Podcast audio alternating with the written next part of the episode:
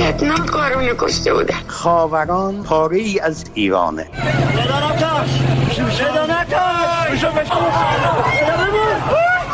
کدوم آبان؟ گفتم آبان خونین 98 هواپیما بارها سقوط کرده توی خونه های ما. هر شب داره سقوط می‌کنه. دختر من سالم و سرحال بوده. داخل فرودگاه سپاه یا نیرو انتظامی. بچه من رو بودنه. سلام. من فرشته قاضی هستم و شما شنونده پادکست یک پرونده هستین که هر هفته از حسابهای رادیو فردا تو پادگیرهای مختلف و شبکه های اجتماعیمون پخش میشه. دیدلون تو دل پروشتم شهید کردن منی براسو منی گوارا ستم کردن گنی مردم. ستم کردن ستم کارم. هادی نارویی خواننده جوون بلوچه که برای کشته شده های جمعه خونین زاهدان خونده از دل خون و شکسته و از هزاران سال ستم و خون دل که جوابش با گلوله جنگی داده شده. بله در این قسمت از پادکست یک پرونده به زاهدان میریم و از جمعه خونین زاهدان حرف می‌زنیم و جمعه های اعتراضی این شهر. همونجا که جواد موگویی مستندساز نزدیک به دفتر رهبر جمهوری اسلامی به نقل از یکی از اعضای بسیج زاهدان نوشته بود که دیروز آنقدر شلیک کردم که لوله کلاشینکوف سرخ شده بود. هزار سال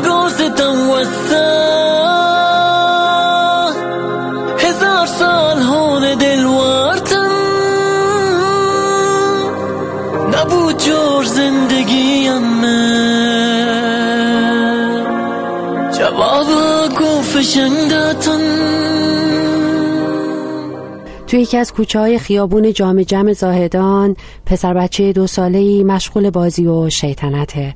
با همسن و سالای خودش جلوی خونه و تو کوچه و محله که معمن او و کودکای دیگه است. گلوله اما بر جان و تن کودکانش میشینه و برای همیشه تو دو سالگی میمونه. میگن اسمش میرشکاره اما نیست. اسم تایفشه و بعد یه سال هنوز هم همه اونو فقط با اسم تایفش می‌شناسن. کمی اون طرفتر تو خیابون خیام هستی نارویی با مادر بزرگش تو مسجد مکی داره نماز می‌خونه. گلوله گاز اشکاوره که به سرش میشینه و چهارده روز طول می‌کشه تا اسمش اعلام بشه و همه بدونن زنی که میونه بیش از صد کشته هست هستی ناروییه. و پنجاه و سه روز طول می‌کشه تا همه بفهمن که این زن یک کودک هفت ساله بوده.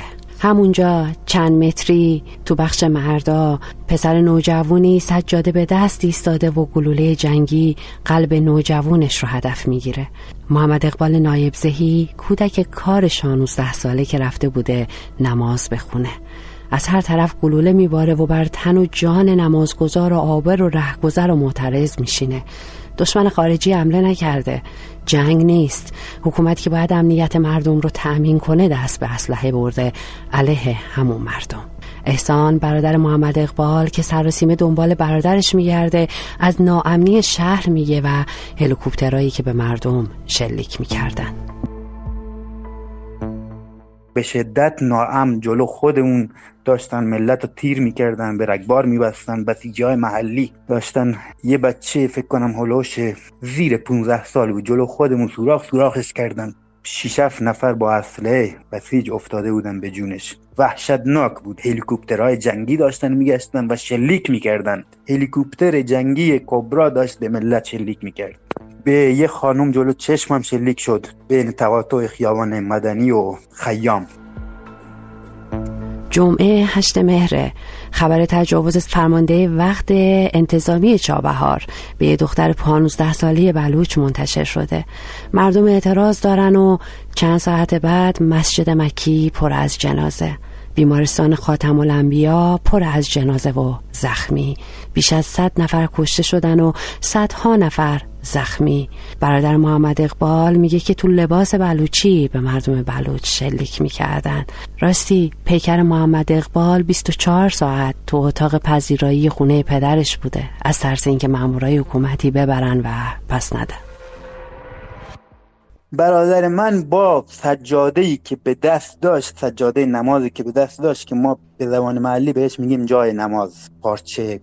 رنگین و فنگینی که هست در خود مسلا شهید شده بود. یعنی به سمت نمازگزاران در مسلا که اطرافش یک کوه بلند روبروی مسلا سمت قبله که تکتیر ها اونجا مستقر بودن قبلا روز قبلش ساختمون بلندی هست اطراف مسجد. اونجا مستقر شده بودن و روی خود کلانتری و با لباس شخصی لباس بلوچی الان تو فیلم ها مشهود هست. با لباس شخصی اینا رو زدن بچه ها را که اینا یعنی, یعنی قبلا آمادگی داشتن. کلی نیرو آورده بودن. تا جایی که ما تحقیق کردیم از خود نیروها پرسجو کردیم که خودشون اطلاع نداشتن. پرسیده بودن از پدرم سر کوچه خونه پدرم پرسیده بودن اینجا کجاه یعنی خودشون نمی‌دونستن اینجا کجاه کدوم شهره. فقط بهشون دستور داده بودن که ما میریم با توی شهر با گروهک تروریستی مقابله می‌کنیم. یعنی مردم ما را مردم عام بلوچ همه رو جمع بسته بودن با گروهک تروریستی. اعتراضای خیابانی بعد از جان باختن محسا امینی تو بازداشت گشت ارشاد با سرکوب شدید حکومتی و کشته شدن بیش از 500 معترض تو شهرهای مختلف ایران به پایان رسید اما زاهدان هر هفته و هر جمعه بعد از نماز جمعه مردم بلوچن که اعتراض می‌کنن اعتراضاتی که در واکنش به تجاوزه فرد نظامی به دختر بلوچ شروع شده بود کم کم تبدیل شد به تداوم اعتراضات زن زندگی آزاد آزادی و شعار مرگ بر دیکتاتور و مرگ بر خامنه ای. خامنه ای! بر خامنه ای! بر دیکتاتور! بر دیکتاتور! بر ستمگر بر ستمگر فریبا برهانزهی بلوچ فعال بلوچ. میگه که رفتار حکومت با معترضات تو زاهدان با بقیه جاها متفاوت بوده. رنجی که مردم بلوچ واقعا در تمام این سالها به خاطر این حکومت متحمل شدن یک رنج چندگانه و یک در واقع تبعیض سیستماتیکی بود. حتی رفتار حکومت با ما مثل تمام این سالها در جمعه زاهدان هم متفاوت بود. در اون روز اکثر مردم سر نماز بودن یعنی توی مسلا بودن و اندکی از بچه ها بیرون بودن. اینی که میگن بچه ها رفتن سمت کلانتری و سنگ پرتاب کردن و شعار دادن این هم یکی از ترفندهای خود حکومت بوده. یعنی افرادی با لباس شخصی در بین مردم بودن که اصلا از نمازگزاران نبودن و مردم رو انگار تحریک می‌کردن. بچه ها بودن فقط کاری نمی‌کردن فقط شعار می‌دادن هم اینه اونا هم اگه تحریک کرده باشن. بعد هو به یک باره آتشی در می‌گیره انگار که مثلا جنگ بین یک جنگ نظامی صورت گرفت. یک جنگ نابرابر یک طرفه. به سمت مردمی که بدون سلاح هستن شلیک میشه با تک تیرانداز با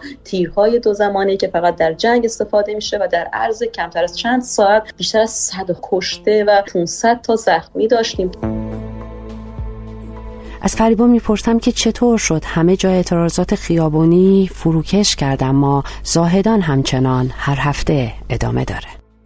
مهمترین دلیل تداومش اون رنج چندین ساله مردم بوده و اون زخم هایی که در تمام این سالها داشتن و البته دیده نشدن. اتفاقی که بعد از قتل محسا در تهران افتاد و آغاز این جنبش شد باعث شد که در واقع رسانه ها به اخبار داخل ایران بیشتر می پرداختن و هر جا هر اعتراضی می‌شد رو سریع پوشش می‌دادن و اینجا این اتفاق جمعه زاهدان توجه همه رو جلب کرد. برای اولین بار به شکل وسیع پوشش داده شد اخبار بلوچستان.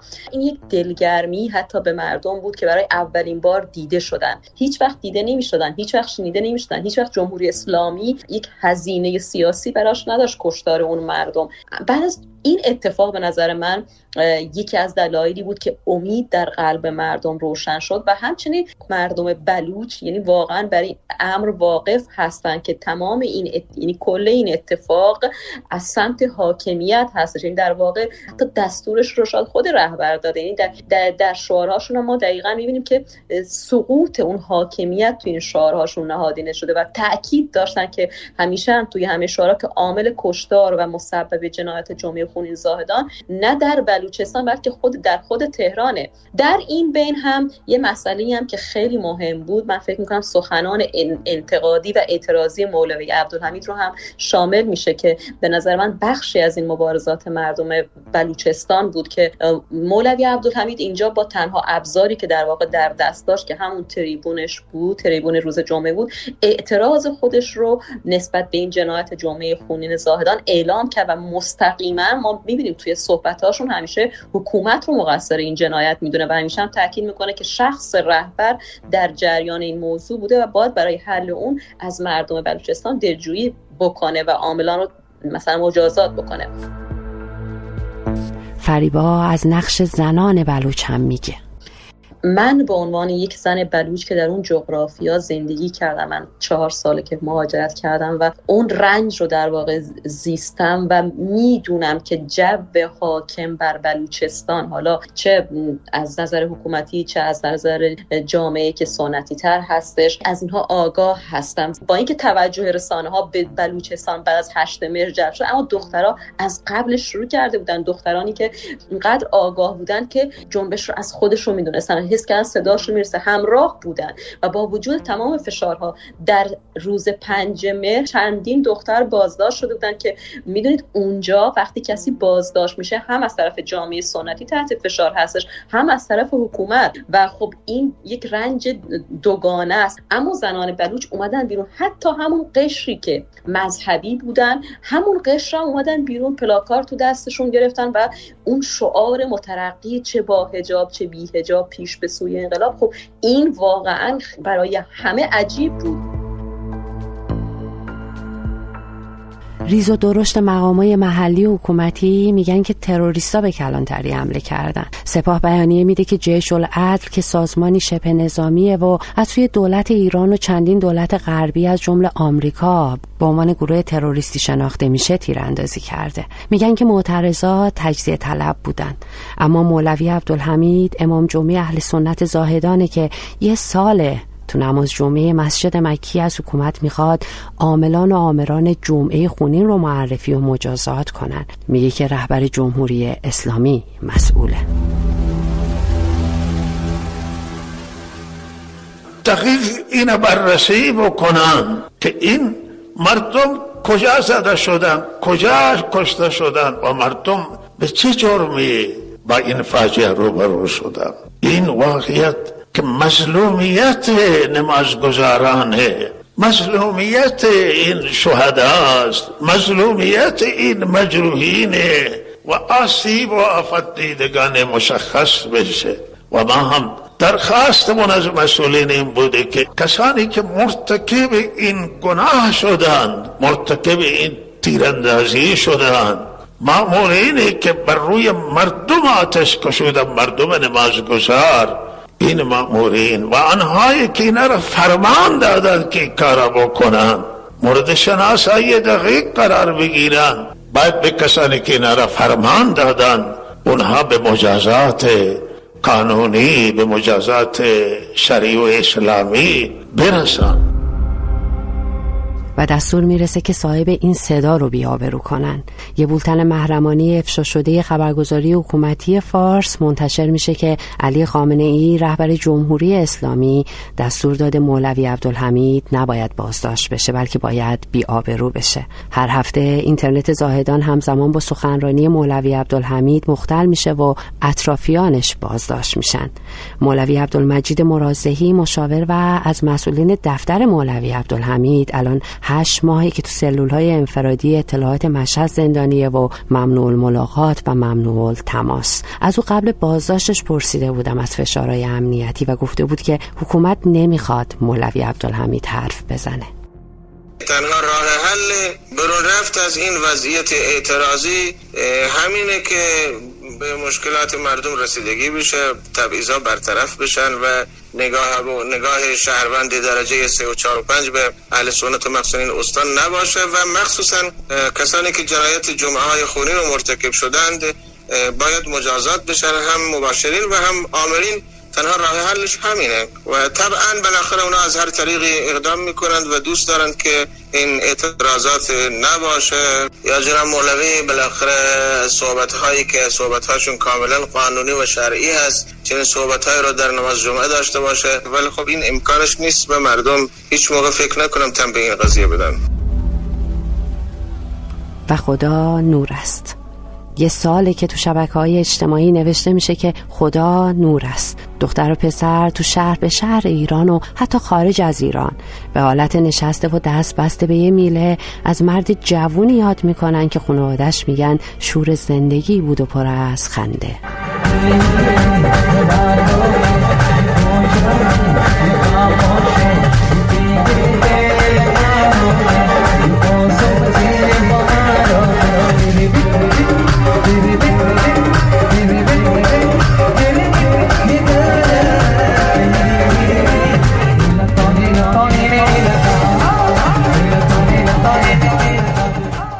موسیقی رو در هر تعدادی که مردم ایران تا پیش از این شنیده بودن حالا خیلی ها شنیدن و می‌شناسن با ویدیوهای رقص خدا نور لجهی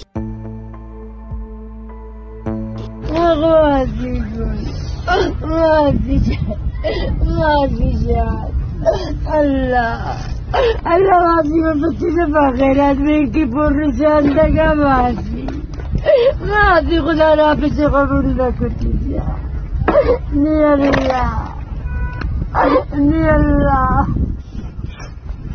الله الله شوف خدا من شوف این صدای مادر خدا نور لجهی صدای سنوبر بر مزار جوون 27 سالش که میگه پسرش پر از خنده بوده و می‌پرسه که چرا خدا اونو به جای پسرش قبول نکرده. خدا نور هم تو همون هشت مهر همون جمعه خونی زخمی شد و چند روز بعد جون داد.